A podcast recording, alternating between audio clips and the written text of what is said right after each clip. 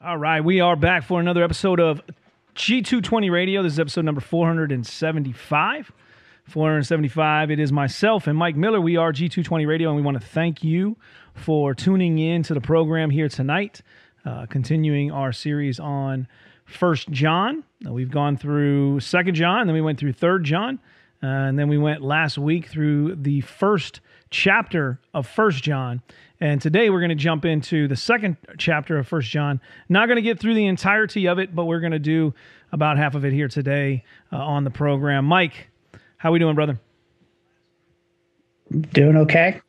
Had some difficulties, but I remember to keep my mic nearby. Switch it out before the show started. Let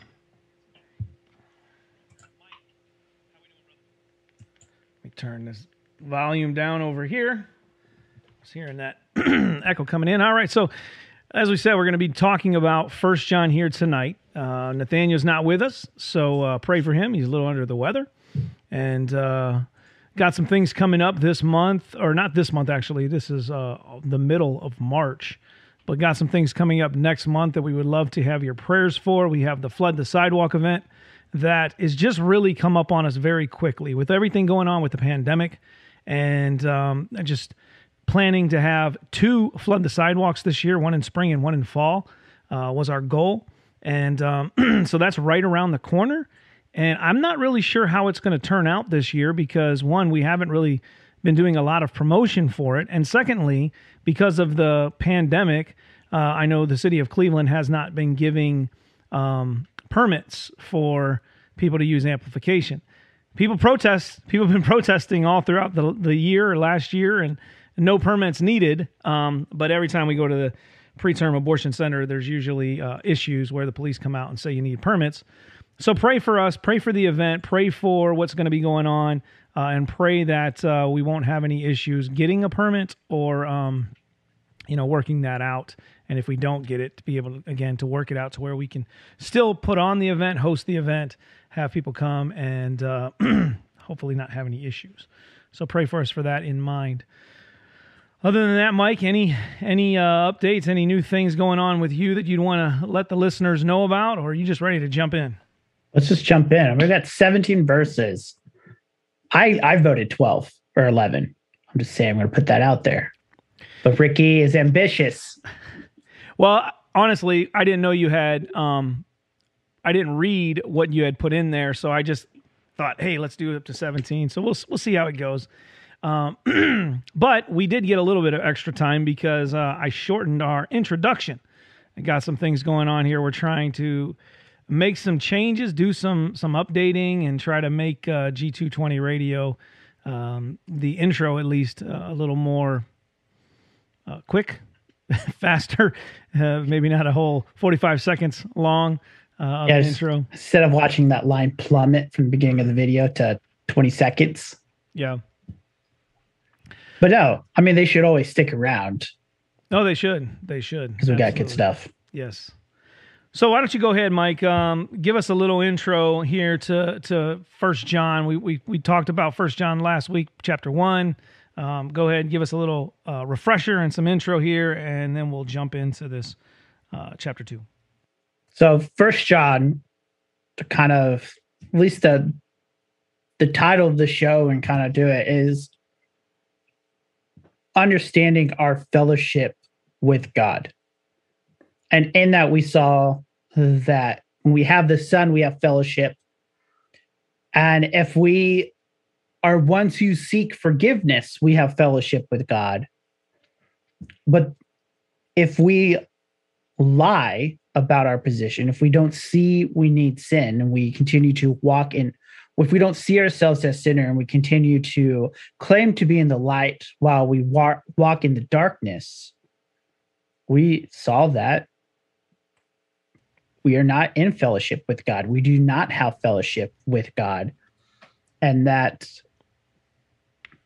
it's the importance is not only our forgiveness, but trusting in the Savior, listening to the one whom John has proclaimed to us and he doesn't stop there. We will see this kind of continue to bear out. And to remind our leaders or our readers didn't know, um, John did not put verses and chapters in his letter. So naturally, chapter 2, verse 1 flows directly out of the end of verse 10 and shouldn't be like, oh, he has a new thought now. It's like, no. The only reason we have verses and chapters is so that we can make references and we all know what we're talking about. And they have no significance outside of that. There's they're not inspired. Um, at times, it's almost as if the guy was trying to put verses on while riding a horseback. They're just weirdly placed, and and so we should understand that that when though he starts with my little children, and that's kind of John's way of of moving on. It's not secluded from or detached from what preceded it. Although I just noticed my wife put some posters back here on the video. Nice. Yeah, and I think that what you're saying there kind of plays out here in the second part of verse 1 because it says, My little children, and then it goes on and says, I am writing these things to you so that you may not sin. Well, what things is he writing? Right? What we covered in the, the first chapter and what he's going to proceed to write as well. He's writing these things. It's one, it's a collection of this writing. It's not something to be separated, as you said.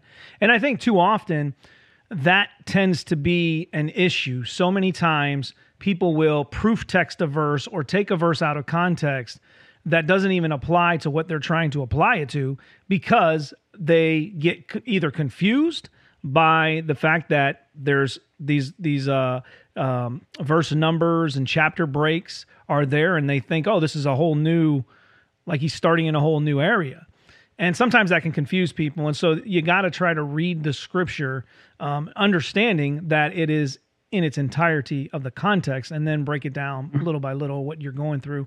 That's why especially with books like first john here which is a short book um, if you could sit down like if you're going to study it i would encourage and mike maybe you could add on to this as well read it in its entirety. Like read it the whole thing and then come back and do some study in what you've read because now you've got the broad picture of everything that's going on in first john and how it connects and then you can read you know a little bit by little by little to get that that study in. I mean i would say the same thing with isaiah. You should just read the whole thing you yeah. know and then go back and study. Take the what two hours i think it takes to read it? Yeah. You know just two hours two hours reading the word. No i think it's important um, on small letters, yes, it's easier to read, but when you're studying anything, it's good to, as Greg Koukl says a lot of his show when I used to listen to it, um, never read a Bible verse. Sure, start before and after it and get the flow of thought and the thinking with it. So you have the idea. What is he going about? And that helps from us cherry picking verses and twisting them for our own devices. And so, yeah, it's always important to read more than just what you're studying. Um, read it in context, and that will help then also understand it because he may address things that impact how you should interpret what is going on.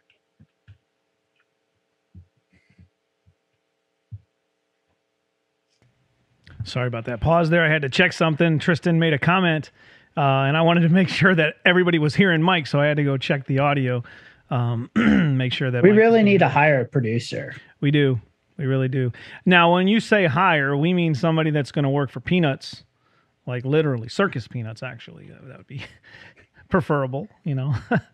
I mean, yeah. All right, so let's What's that? Go ahead. We could pay them and pray in admiration. Yeah, there you go. There you go.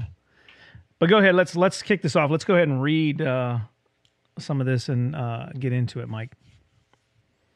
So, John, inspired by the Holy Spirit, in his first letter, chapter two, verse one. My little children, I am writing these things to you so that you may not sin.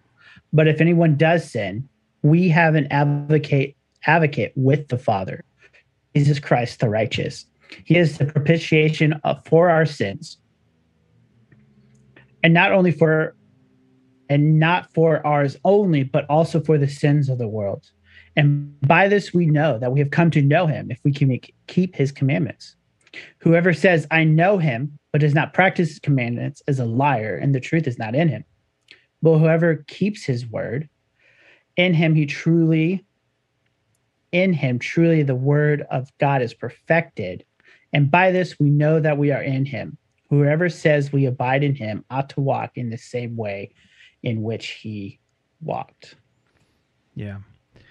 And I think um, we, we kind of talked about this a little bit, but I think it's very um, interesting that John, when he's when he's writing this here, he says, "My little children," and and I was looking this up, and um, even John Gill, when I was looking at his commentary on this, he says this is a phrase that's used often by Christ in the Gospels. He, you know, uh, depending on your translation, it's dear children or little children, you know, depending on which translation you're using. Um, but when you look at certain passages, you look at uh, how this is referred or used, you see Christ speak this way. And so, John being close to Christ, the, the, the one disciple whom he loved, right? Um, and so, he's he's using this same kind of, of language uh, and I thought that was interesting um, in the sense that I don't know if you do this, Mike, but I, I've done it, and I know I've seen other people do this. When they sit under a pastor, when they sit under somebody that they they've been taught by, sometimes they take on phrases and things that they say as well. Mm-hmm. You know. Yeah, my pastor, my pastor has characteristics of John Piper, who he listens to. My preaching professor at Southern. Uh, he used to be an intern for Mohler back in the day. He has the Mohler point. Um, so yeah, that's just kind of how it is. It's not intentional intimidation. Like I want to be like him to have it. That's just right. when you think and when you interact. And this is important in teaching, sitting under biblical teaching you learn how to read the Bible as your pastor preaches. Now, you learn how to do that, whoever preaches. But when we sit under good biblical preaching, you learn how to read the Bible faithfully with it. So there is importance with that. But even to go to this, the phrase, the the term of endearment, mm-hmm. my little children. Yeah. You know, the, the aspect of John being somewhat of a father figure to this church giving them advice, helping them out. I mean, Paul uses similar language with Timothy as a spiritual type of son. And so I think when we read this, we should feel the feel it as a father giving wisdom to his son, very much in Proverbs. And he wants his son to succeed. So he gives them this wisdom to go by. And I mean, John tells us, I'm writing these things to you so that you do not sin. He has a clear purpose. He's writing for them so that they don't sin. Yeah. I think it's very impactful to think about not only our roles as physical fathers who are Christians and our calls to raise and disciple our children in the same way, but here John is doing it also spiritually. And there's a sense in which mature men in the church should think the same way. How can I help these less mature men to grow in faith and love and holiness? Yeah. And I think it's very important for us to understand, and we're gonna we're gonna talk about this as we begin to lay out this this chapter here. But this emphasis, that John's writing this, and he says, "So that you may not sin."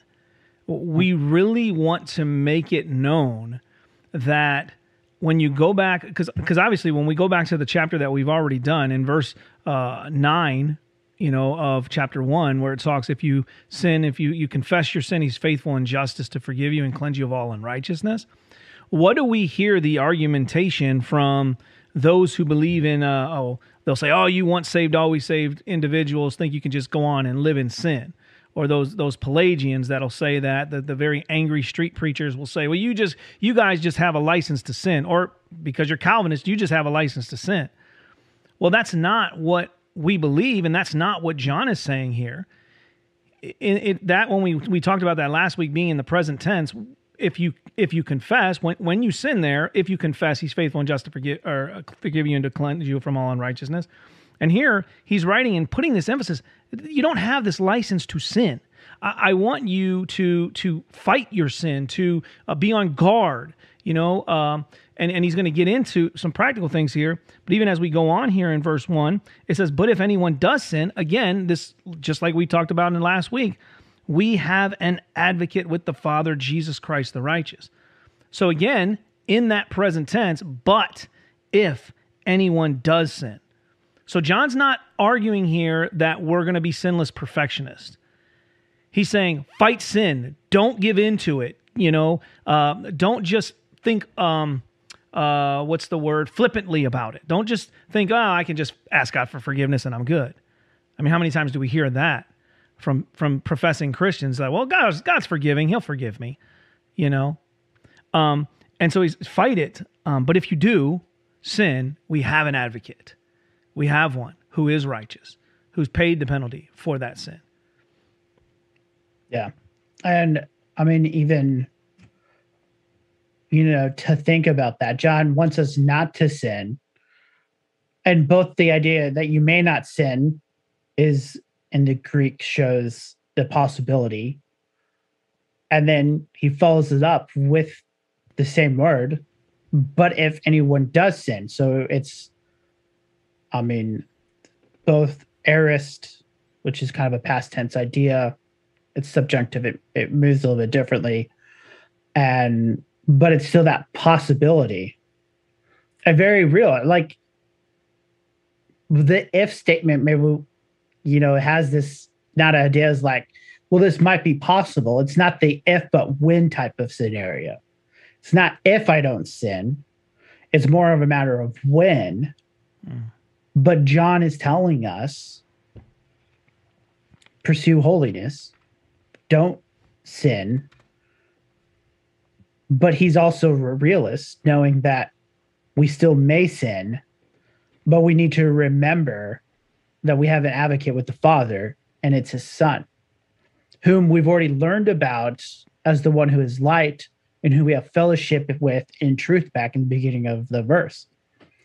So we need to again remember this and the idea of what he's done for us and now what he does before the Father on our behalf as an advocate, as our mediator. And that brings in all the theological ramifications, which John brings up next the idea of yeah. propitiation.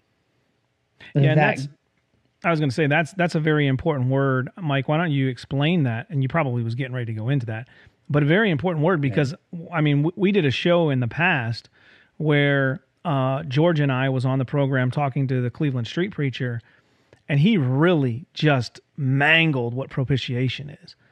And I think some people have this wrong idea, but I think if we rightly understand that, and I think as Calvinist, as Reformed uh, thinkers, you know, that hold a Reformed theology, if you rightly understand that, as we get into this this next chat or next verse here, um, you really have to logically apply that.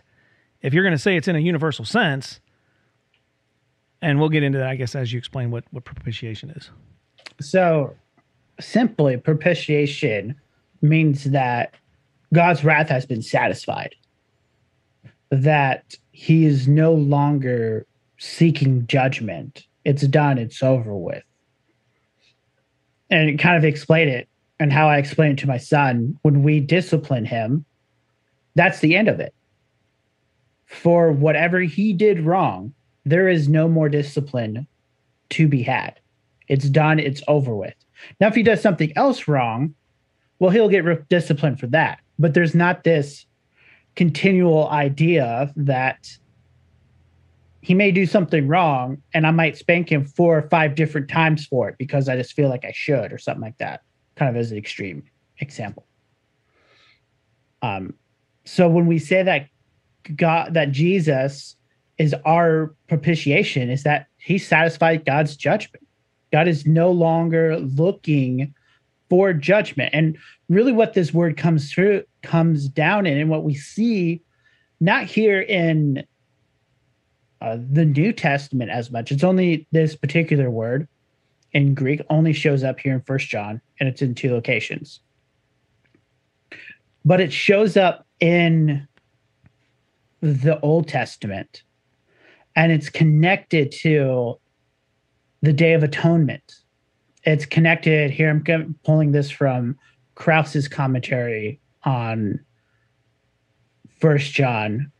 So Levit- Leviticus 25 9 on the Day of Atonement. Numbers 5 8, Jesus in connection with the ram in which the people make atonement for their sins. Psalm 129, verse 4, the psalmist rejoiced that God does not keep a record of his sin and there's forgiveness in him. Amos um, 8 14 is um, Ezekiel 44 27. And then you have um, Second Maccabees, which is not part of the New Test Old Testament.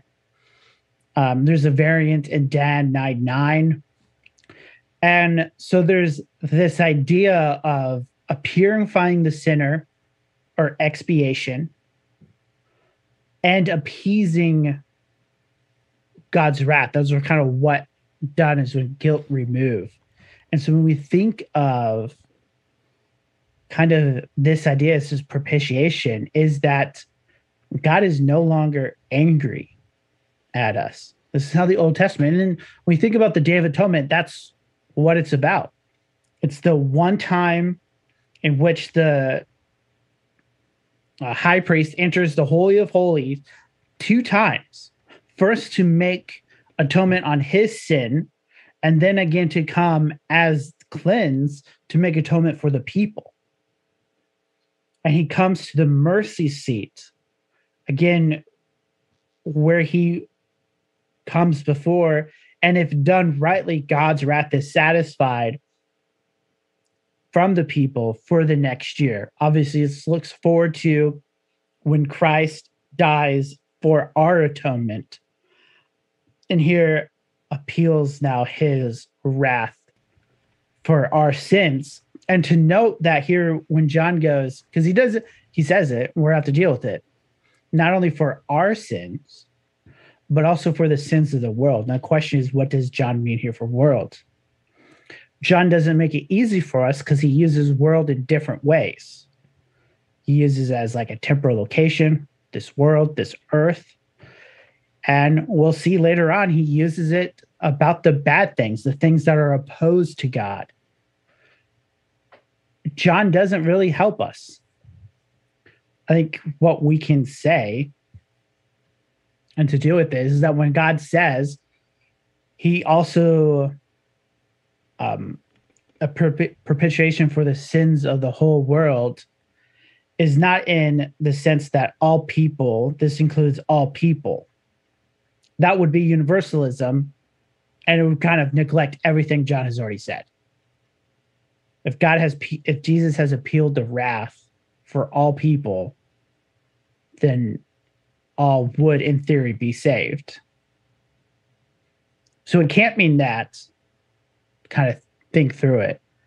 And kind of the kind of the best way to think about it is that John here is making just a general statement about people that Jesus has made atonement kind of in general for all people but that the application has not been applied to some people. That's kind of how I think about it. I think you see the same thing. I think he is using world in the same way we see world being used in John 3:16. Yeah. And kind of that idea. Again, even John makes that distinction that those whom Jesus has saved and then those who are already condemned. And so it's not specific but broad um, in that sense. And but again john uses world so often in different ways the word cosmos here that it is kind of hard to nail down exactly what john is trying to refer on. We can we can make an educated guess i think that's what we see but that's not you know it's it is kind of hard to to fully nail down what we think he is saying. Yeah, I, I, I believe what he's saying there is world referring to in a, in a general sense because here you have John who's a Jew he's he's an Israelite writing to Israelites writing to Jews and therefore when this this is going out here it's kind of like in in John 10 we see him talk about I have sheep or Christ says and John's recording this in this his gospel that I have sheep that are not of this fold right and so yeah. there's you're you're writing to other Jews and you're stating to them that there are others. It's not just to us only, us who've been keeping this for all these many many centuries here and years. This is going out to the whole world. This is going out to the farthest reaches, as you see in, in Revelation, to the four corners of the earth. We're going out to make disciples right? And so, world in that sense, referring to there's more than just the Jews here, more than just only the nation of Israel. Um, but I think, as you said, with propitiation being the satisfaction of God's wrath, if if you take that logically, and this is why it doesn't fit with the universal kind of understanding. Uh, if you take that logically to mean the whole world has been that Christ satisfied the wrath of God for the whole world, well, then that's it. Everybody's going to be saved. You hmm. you can't get around that logically because even if you say, well, they have to believe because they're unbelief, well, unbelief is a sin. So if, if Christ satisfied the wrath for everyone for all of their sins, and unbelief is sin. So therefore, you would have to fall in that universal. And thankfully, our brothers who are not reformed or Calvinistic would are not that that don't hold to universalism, we can consider them brothers because they're trusting in Christ by grace through faith. Um, but if you don't take this, uh, if you take this t- to that logical conclusion, you, you basically are forced and end up being a universalist. Yeah, and I mean, universalists use this verse. Obviously, it's very much um, there, and I think that's why we need to clearly understand what is he talking about and how is it it working? And you know cosmos is a common word. And and so it takes the time. You have to take the time. I mean verse 15 do not love the world and the things of the world he's i'm repeating it now he's using a different definition um because it would kind of be weird if if he died for the sins of the world, which is against him, you know that you know that doesn't uh, match up. And this is where word studies are important, um, especially trying to understand how a certain author tends to use um, words throughout his corpus, if you can. Um, yeah, with it, but it's still when we think about it, I mean, this should provide us great hope that we have an advocate with the Father and that his wrath has been satisfied. I mean, so that cause rejoicing, which is why we should rejoice when Paul mentions in Romans 5 1 or Romans 8 1, now that there is no condemnation for those in Christ Jesus. Yeah. Amen. That God's wrath has been satisfied and that we can come before him um, with our prayers that we can see him as the one who can save us that he is just that he is righteous yeah and back to the reference when you was talking about propitiation and explaining it to your son um, and we're, we're trying to teach your child you're trying to teach your child to understand this is what's going on here but we have to also recognize that when Christ is satisfying that wrath, it's not, oh, well, now you sin later. Now it's not mm-hmm. paid for. In, in yeah. this sense, I mean, Christ has satisfied, he is the sacrifice once for all. You know, he is the author and the perfecter of our faith. He's the one that brings, like, you know, leads us and guides us into, into all sanctification. Um, and so, it is his work as it says in Ephesians 2:10 we are his workmanship that he is bringing to completion you know um, at, at, the end of, of the age when we are uh, called to to the father whether it's through death or his return um, we will then be glorified with him. That whole Romans, that that chain of redemption, you know, Romans 8. Uh, and so that's something I want to make sure that people understand. Like this is not like some people would say, well, y- yeah, you satisfied his wrath now, but if you sin again, then therefore y- you lose that. And I don't, and I don't, and John's not making that argument. Yeah, mine was just strictly Right. an illustration. Right. It falls short because I'm. I mean, my son's taking his punishment, not someone else. But and I think it's funny because even when you consider move on, you know, again, he brings up this idea of knowing and f- kind of fellowshipping and obedience. We've already mm-hmm. kind of mentioned it with it. So we can't say, you know, as we said earlier, that we just keep on sinning. I mean, obviously, Paul rejects this. Jesus clearly rejects this. You know, you know, put your hands on the plow and look back. The idea of in, you know, Exodus, they are saved, but their longing to go back is shown as unbelief in and sign. And John's kind of really pushing that idea that you know kind of continuation of john 13 14 and 15 when kind of jesus is about to leave they're on their way to the garden. He's about to give his high priestly prayer in verse 7 in chapter 17 again these themes come up. If you love me you obey my commandments. If you know me you obey my commandments. That i mean Jesus has this. And John's just not one. We have it kind of, John repeats this idea a lot. But even consider the Sermon on the Mount, Jesus talking to his disciples in Matthew 5, 6, and 7. And he ends the Sermon on the Mount with the guy who builds his house on the rock, who listens and, obe- and builds his house on the rock, and the one who doesn't, who's like the one who builds his house in the sand. And so even there, Jesus is like, well, if you're going to listen to me, you're going to obey me. And that passage comes after the fact that he's said that some will come to me, Lord, Lord, did I not do this? And he's with them. So even Jesus, throughout his ministries in the other gospels, show this idea that if we're to come to Christ, there's obedience. There is no separation between forgiveness and righteousness.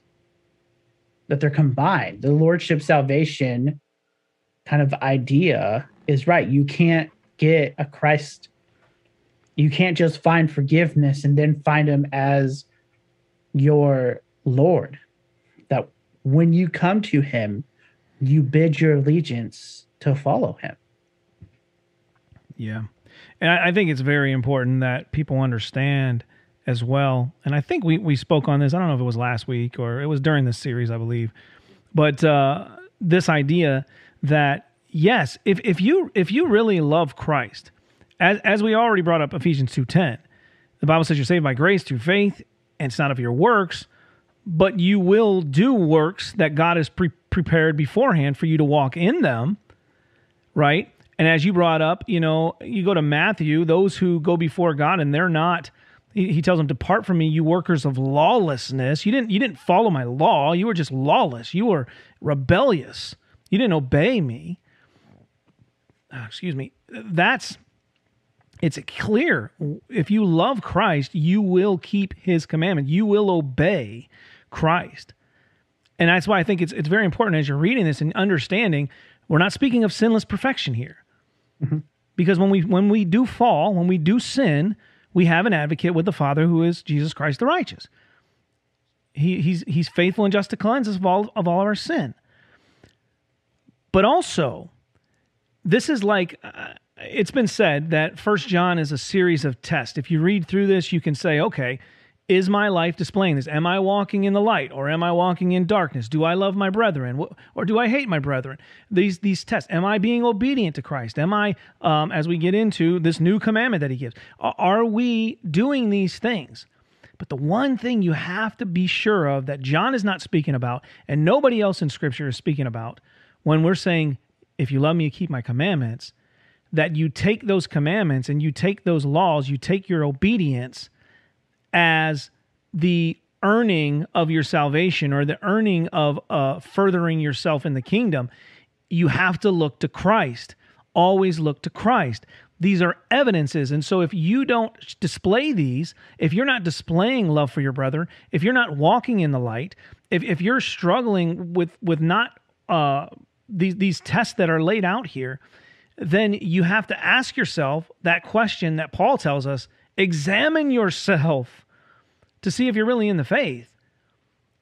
But if you are seeing these evidences in your life, you know, as we when we get to the end, the, he writes these things so that you may know you have this life, that you have this assurance. So you can you can look to these things as evidence, but don't look to these things as the means by which is giving you righteousness before God. Always look to Christ.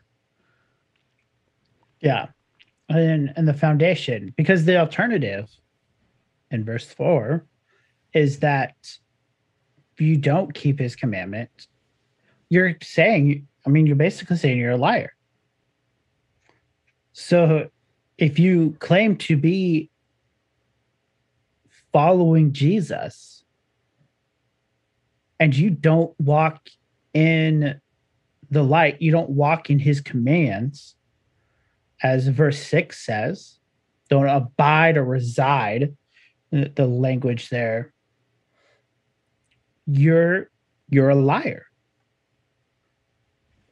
I mean and just think think of the weight of that. And when you do it that you claim to be something you're not. And that should be it. And so you can't have you you hear it uh, today a lot. And just in popular popular culture and, and, liberalism they they want the jesus of the bible and they've kind of stripped jesus of all that he is. The um bart ehrman the jesus seminar people um schleiermacher um, a german theologian kind of dubbed named the um the father of modern liberalism. And you have um, others with them. Look they they claim to have jesus but they taught against what he said. Yeah. And they lied. They're liars if you claim to be a Christian and you do not walk in the light, you're a liar. You're a liar. You're claiming to be something you're not. I can't be walking around Louisville saying, Yeah, I'm a Wimbledon champion. I'm a liar. And this is the same thing. And so that's the importance kind of of obedience. It's to use justify in a way that is not theological, but it justifies your walk. It testifies to your walk. It's not the means in which you are justified in the theological construct. This is what James talks about that your good works, your obedience, proves or justifies your faith. It shows you that you have faith. This is John's way of saying it. Look, if you don't walk in the commandments, you don't have the faith. Right. You don't have the faith of Abraham. Abraham believed and it was counted to him righteousness. How do we know we be- he believed? We saw his life. Was it perfect? No. But he believed when God told him to sacrifice his son on a mountain he believed that God would raise him up again. Abraham believed it was counted to him righteousness. This is John's way of saying, look, if you believe, you will follow what God has commanded. It's what Israel said they would do and failed. But now we have an advocate. We have the spirit within us. We have the power of God to do what only he can do in us. Yeah. These are beautiful truths to call us and spurn us to great holiness as we are confirmed into the image of Christ. Yeah, absolutely. So as we, we move into this next section here, um, verse 7, uh, let's see. I just want to read 7 through 14, and then we'll come back and talk about some of this here. We got uh, verse 7 Beloved, I am writing you no new commandment, but an old commandment that you have that you had from the beginning. The old commandment is the word that you have heard. At the same time, it is a new commandment that I am writing to you, which is true in him and in you, because the darkness is passing away and the true light is already shining. Whoever says he is in the light and hates his brother is still in darkness. Whoever loves his brother abides in the light, and in him there is no cause for stumbling. But whoever hates his brother is in the darkness and walks in the darkness and does not know where he is going because the darkness has blinded his eyes. I am writing to you, little children, because your sins are forgiven for his name's sake. I am writing to you, fathers, because you know him who is from the beginning. I am writing to you, young men, because you have overcome the evil one. I write to you, children, because you know the Father. I write to you, fathers, because you know him who is from the beginning. I write to you, young men, because you are strong, and the word of God abides in you, and you have overcome the evil one. I got to get a drink, man. I'll yeah, I mean, here he starts off, he used beloved. That's John's kind of favorite word. Um, little children, beloved. Again, shows his um yeah, just shows his love for the people. He wants them to go.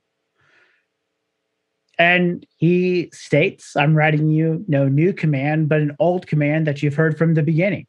So, as John has taught these things, as John has been with them and has brought them up in the faith, he has taught them this command. It's not new. This is the same thing Jesus taught him. Jesus said, They'll know if you're disciples if you love one another. So, how do we know we're Jesus' disciples? Well, we obey his commands. And one of those commands is the love for the brethren.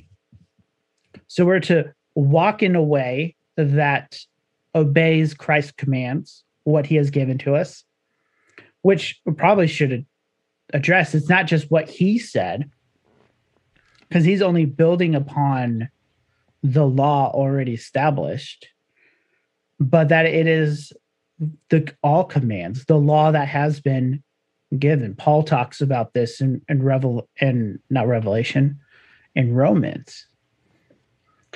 And so John is not giving him a new command. It's an old command that we're to love our neighbors. And yeah, it's a new command because this new command is to to love the brethren. So there's this kind of a shift a little bit We're to love our neighbors, we're to be like the good Samaritan, but even more so, we should love fellow Christians in our church. Because if we don't, we walk in darkness, which means we don't have fellowship with God, which means we go to the place in which sinners go to. And so the love for the brethren is very important, especially because it's part of Christ's bride. It's the church. You should love the people whom Christ loved and died for, gave his life for.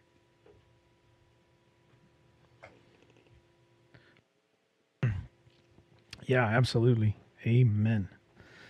I don't have anything to add there. My throat's a little raspy right now.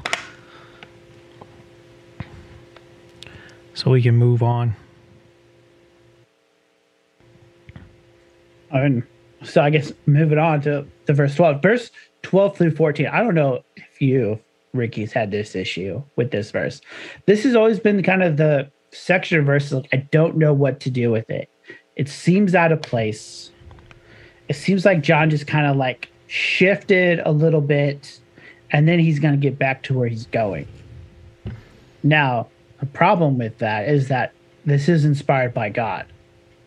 So, whatever John is doing,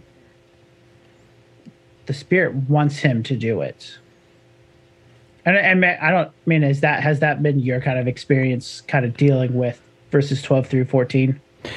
Yeah, I mean, if I was obviously I'm not uh, an inspired writer of Scripture, but just thinking the way that I would write, I probably would have just put them all like to the children, to the fathers, and then just laid it out.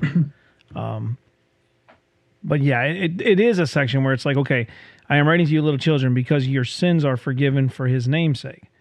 And so, again, I think when we look at that, we go back to what's being said in, in the verse one, my little children. He's talking about saints, he's talking about believers, the brethren here. Mm-hmm. And that should give us comfort knowing that as brethren, as the children of God, right? Not everybody's a child of God, but those who by faith have put their faith in, or by faith come to Christ, are children of God. Um, your sins are forgiven. You're you're cleansed. You're you're you are no longer in bondage. You are free in Christ. So that's there, and then you go into uh, I am writing to you, fathers, because you know him who is from the beginning, who is from the beginning. I mean, in the beginning, that was just from the beginning. He's speaking about Christ. He's speaking about Christ, who is God. Even when you go back to John 1 1, in the beginning was the Word. And then you go all the way back to Genesis. In the beginning, God creates everything, and the Father, the Son, and the Spirit is creating all things, right? And so this is you you uh, know Him who is from the beginning. I am writing to you, young men, because you have overcome the evil one. Uh, and I don't know. I guess I would take that there you, you, because you have talked about there's darkness here, um, and those that are blinded by the darkness. Um, we know that that song always comes to mind. Amazing Grace. I once was blind, but now I see. God opens the eyes of the blind, and so you've overcome this this evil one. Uh, I write to you, children, because you know the Father.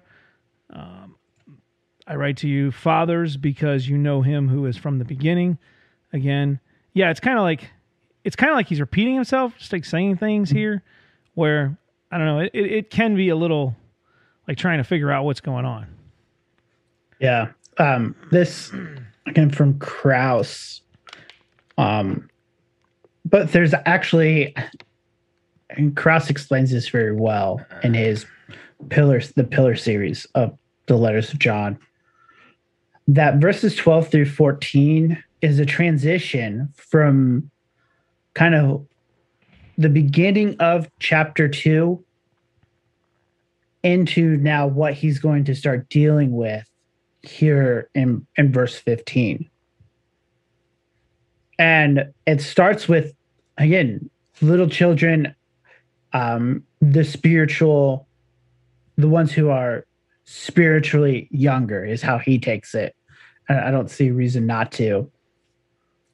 Um, although John could be referring to little children um, that are in the church, but I think he's writing to the little children who are young in the faith, the children, the younger believers, ones who have not been believers very long, and reminding them, look, your name, your sins have been forgiven for the name's sake. And then fathers to remind them that they know the Son. Young men, again, kind of referencing maybe that, again, younger, a little immature, or younger Christian. You've overcome the evil one. And then repeating it, leading up to that they're strong. The word of God abides in you. You've overcome the evil one. So don't love the world and of its things because it's against God. And so you you have this this push to understand our position as Christians, what we are. We're redeemed sinners. We have overcome the evil one. The word of the word of God abides or dwells or um, remains in us. We have overcome the evil one who blinds the darkness, who blinds the people of this age. And we have overcome them by the power of the Spirit in salvation when He saves us. So that gives us and drives us to do not love the world or the things in this world because the love of the Father is not in them. And the people and people who do that. And to give us to overcome again, here he changes the definition of world to talk about things and systems opposed to God and the Father. And I think that's making that build up and reminding kind of the the staccato the, the staccato um, method, the little shorts, bump, bump, bump, bump in music. Um, you know, the reputation it gets us to the point and to think about it, to stop and and change up into okay. And then now he's ready to let's go. And now that we understand our position in Christ, let's start moving forward. Yeah you know, going back to the the section between 12 and 14 there, because um, as you was bringing that out, I really never thought about it this way, but like that really is now standing out to me as you was explaining that, you know, uh, like I think it's it's addressing everybody within the body, the commonality. You have hmm. young new believers, as you said. You have fathers, people who've been in this, the the, the faith for a longer time and then you have these strong believers, these ones that are just bold and strong and then are out there. Uh, you know, so you have this diversity within the body. Everybody's not at the same place in their walk, but yet there's a commonality. They're all equal in the eyes of God and they're all forgiven and they're all receiving all the grace that God gives to all of us, right? Uh, and the gifts that God gives, uh, all the spiritual blessings that are in heaven, heavenly places and so eh, that really that that's really uh you know thinking about that there like man that really started to pop out to me as you was you know kind of going through that. But yeah in this next section here where it says do not love the world or the things in the world. If anyone loves the world the love of the father is not in him. For all that is in the world the desires of the flesh the desires of the eyes and this esv that i have says the pride of in possessions. Uh, i'm always going back to my kjv uh, remembrance of this the pride of life you know not in my ESV. I don't know what ESV you're reading. Well, it's one I picked up today at the thrift store. so I, I, actually said this to my wife when we was driving home, or we stopped at the store to get some stuff for dinner, and I, I told her when she came back out, I said, "This is the pride of possessions here. It's kind of you know like, I want to say pride of life, you know." They must have changed that in the 2016 text edition. Yeah, I'll have to look and see which one this is. But uh, I picked it up for another street Bible. But anyways, so the pride of life, pride, pride in possessions, it says, is not from the Father, but is from the world. And the world is passing away along with its desires, but whoever does the will of God abides forever.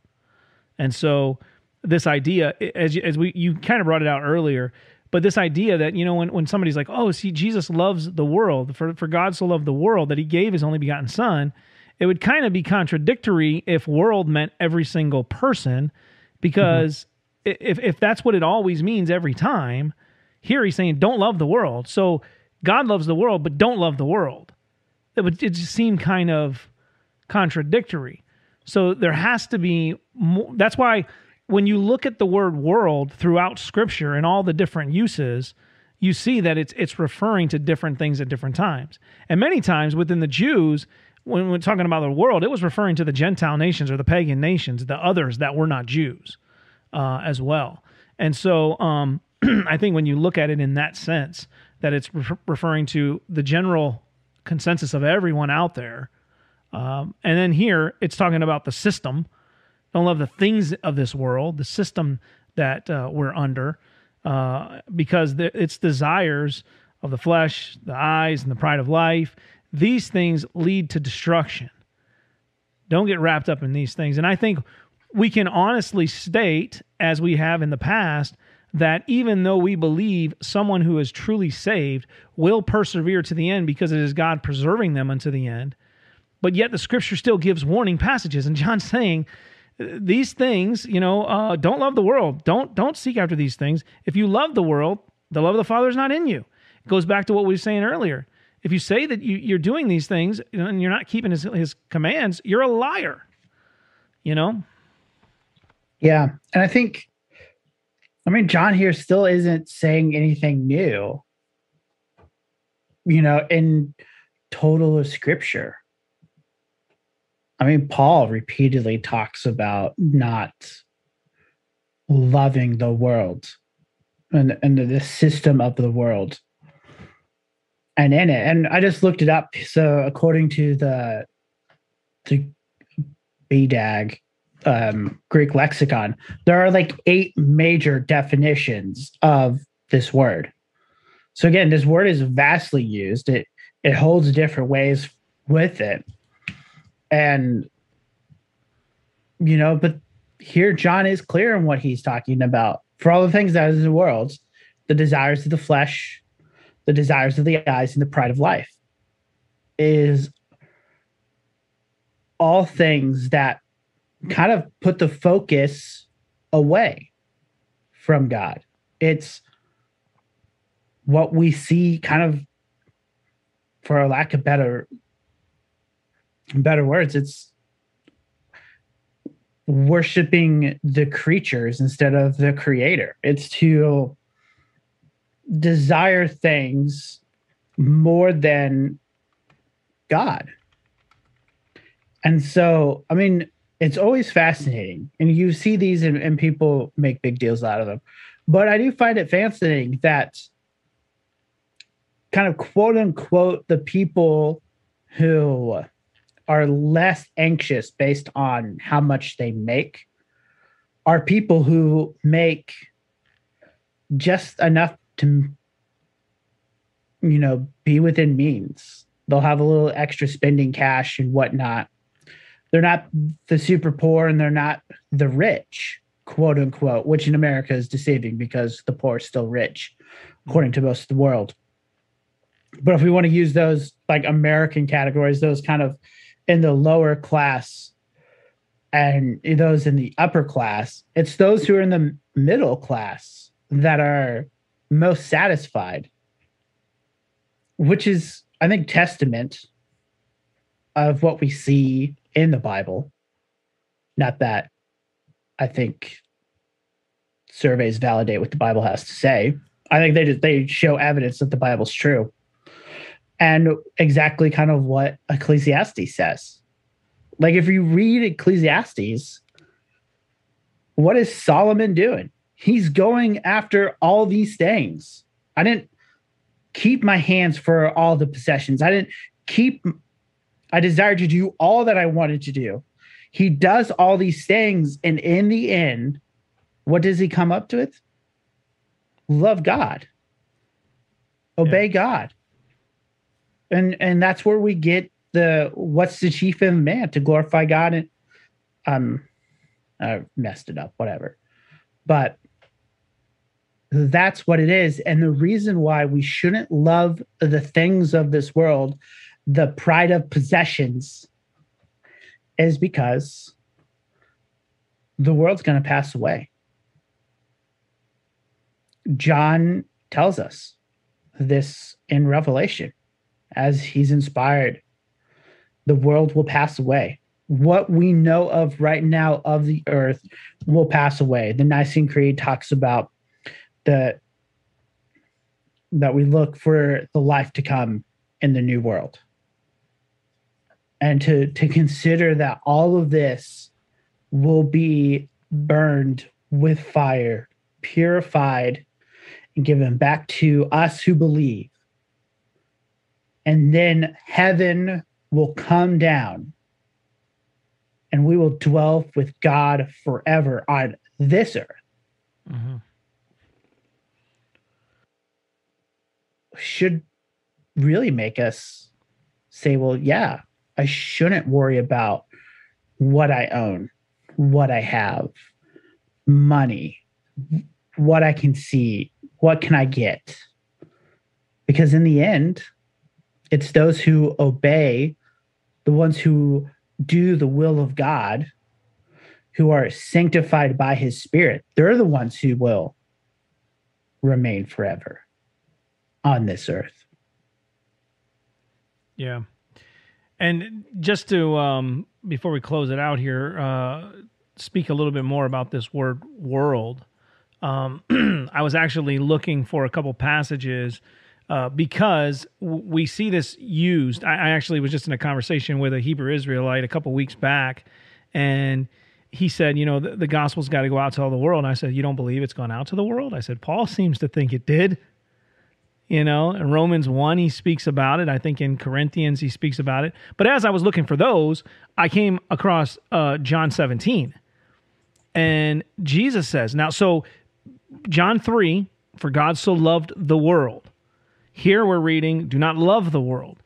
John 17 in verse um let's see here verse 6 it says I have manifested your name to the people whom you gave me out of the world. So, a, a, people that was given by the Father to Christ out of the world. You can go all the way back to John 6, where he says that oh, no one can come unless the Father draws them or all that the Father has given to Christ. But then in verse 9, Jesus says, I am praying for them. So, of these people that have been given to him, I am praying for them. I am not praying for the world, but for those whom you have given me. So just just giving you that to show you there there is those contexts. As Mike said, there's eight different ways the word world is used in Scripture. So that is why it's important that we read things in its context, that we try to understand what the context is saying. And as we've kind of tried to establish here in this book, the way that John's using it, he's bouncing around with it. So we have to try to really be discerning to figure it out. What is he saying? Yeah. And and I think that's just that's the difficulty of of Bible study. We can think about even like working through these passages. Now it's been a while since I've gone through First John. We've done study school. I have somewhere sentence diagramming of every single one of these sentences from a Greek class and and thinking through these issues. And while John is some of the easiest Greek to to read and, and even to understand,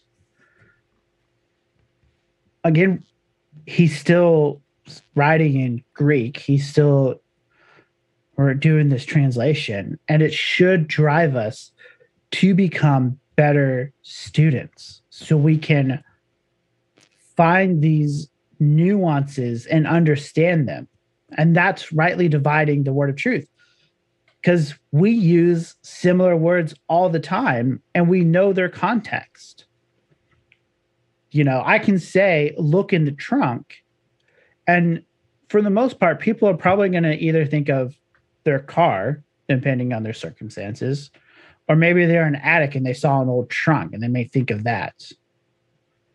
And so that's just that. That isn't, but I could be talking about a tree trunk or some other, you know, swimming trunks. You know, just go look at the trunks, something like that. And so that's why I think it's hard for us. It's easy for us to assume we know what John is saying. But again, with like commonality of the word the world and how it's used and if you have a literal translation that won't help you with these nuances because they want to try to be as close to the original intent of the word you know you have to study these things and, and to think about and to dwell and to consider it within all of scripture. What are they trying to say? Because again we see the word cosmos here and it's not the same it's not used in the same way yeah. as we saw earlier and I, and I want to emphasize to the to the to the the listeners, those who are, are are watching, that we can trust what our Bible says in English. Mm-hmm. You you can take it and you can read it and trust it. But as you're digging in, you know, I've heard pastors, especially from the independent fundamentalist kind of crowd, um, and I love our brothers and sisters who are truly genuine brothers and sisters who are, are within that. But I've heard some say, we don't need that Greek. We got it all right here in, in English. And again, I want to emphasize that in English, we can trust the word of God. We can trust that this is God's words translated to us in our language and we can believe what it says. But as you're studying, it does help to look at those words because even with the word love, there's there's different meanings as to how that's used. With the word world, as we're speaking through that, there's different ways that the the the, the word can be used. And so you want to try to do your best to be a student of the scriptures, to to study to show yourself approved, you know, um, being able to really look and dig into it. Um, you know, I, I hear I've, I've, I've interacted with with with uh, an individual who has stated, you know, like we don't need to get deep in this. We just need the simple simpleness of the truths from God's word. And I agree that we believe in the simplicity of God. We we believe that God's word we can understand it and we can read it and and grow in it as believers. But I think it's it's kind of lazy to think that we don't need to dig in. I just read it and I'll just get a little bit out of it, but I'm not really going to dig into it, right? How do we know who God is? By reading His Word, by digging into His Word and studying to, to see who He is from His Word. How do we find out what it is we are to do? How what what laws do we need to obey? I heard a dispensationalist say this one time uh, in a Sunday school class. The Ten Commandments don't apply to us. You know, you don't you don't give the Ten Commandments to Christians. I asked afterwards. I said, "Do you ever counsel anybody on sin?" And I said, when you ask, I said, what is sin? And he literally didn't know the answer. And I'm like, it's this is not a trick question. Like the Bible says, sin is lawlessness. So what law are you breaking? If if you have a Christian who's committing adultery, you have a Christian who's who's idolatrous or lying or stealing from their their employers or whatever they're stealing, do you not counsel them on those things because the 10 commandments doesn't apply? No, we, we got to understand what's being stated in its word. That's why it's good to read in its context the entirety of a book and ultimately the entirety of the whole scriptures, but obviously you're not going to be able to read that in one sitting, right? So you read through it. But if you can sit down and read a book at a time, you get the broader context and then you can break it down and it gives you a better understanding. I think, too, to remember the writer of Hebrews, whoever you may that believe, chastises his readers because they weren't growing deeper. I mean, and Paul does it elsewhere uh, um, in, in Corinthians. I think we should take that seriously. That these people, I mean, in Hebrews, Hebrews chapter six, they're supposed to be teachers, but he has to teach them the elementary doctrines of the faith. They're they're not growing. And to to have that idea is to as I just need to to like do my devotions things and go on. Like that is it. That's not the heart of someone that meditates both day and night it's not the understanding that the kings were to have that they were to write the law down so that they know it and to obey it. And we don't get special revelation in the way it was. We have the book given to us in much in which ways much better than what others had. But there's still that that growth that we're to search the scriptures were to to know them and to do them. Because there's a lot there and we're sinful human beings and we forget things. We need to be reminded. It's good for us to be reminded and to continue to grow and to know. I mean ephesians. What is paul's prayer to the ephesians after he gets done with one of the longest sentences ever and verses 3 through 14 he prays that they know the love of god better deeper they know the strength of god better well how do you know that you know that by studying how do you walk in the commandments of Christ? You do that by studying. And so we should be a people who study. Yeah. I'm actually looking at this uh, verse because now I'm curious why they put that in. Because this is from Crossway. Yes. And, and I'm like, my other Crossway doesn't say that. So I'm looking it up, and, and the, the note on Bible Gateway says it's pride of life, but it says when you click on it, it says or pride in possessions. So um, I'm just curious why one Crossway says life and the other Crossway, same publisher, same, you know, putting it out says, uh, Let's say they decided to change the text and Yeah. put out a new edition. You really there's like for all of our listeners out there who would like to know. Crossway, the ESV has like four, four or five text editions. 2001, I think 2007, 2011, and 2016. So 2001, 2007, 2011, 2016. And you can find it in the front of your book, the what text edition it is your Bible. yeah, it's 2001.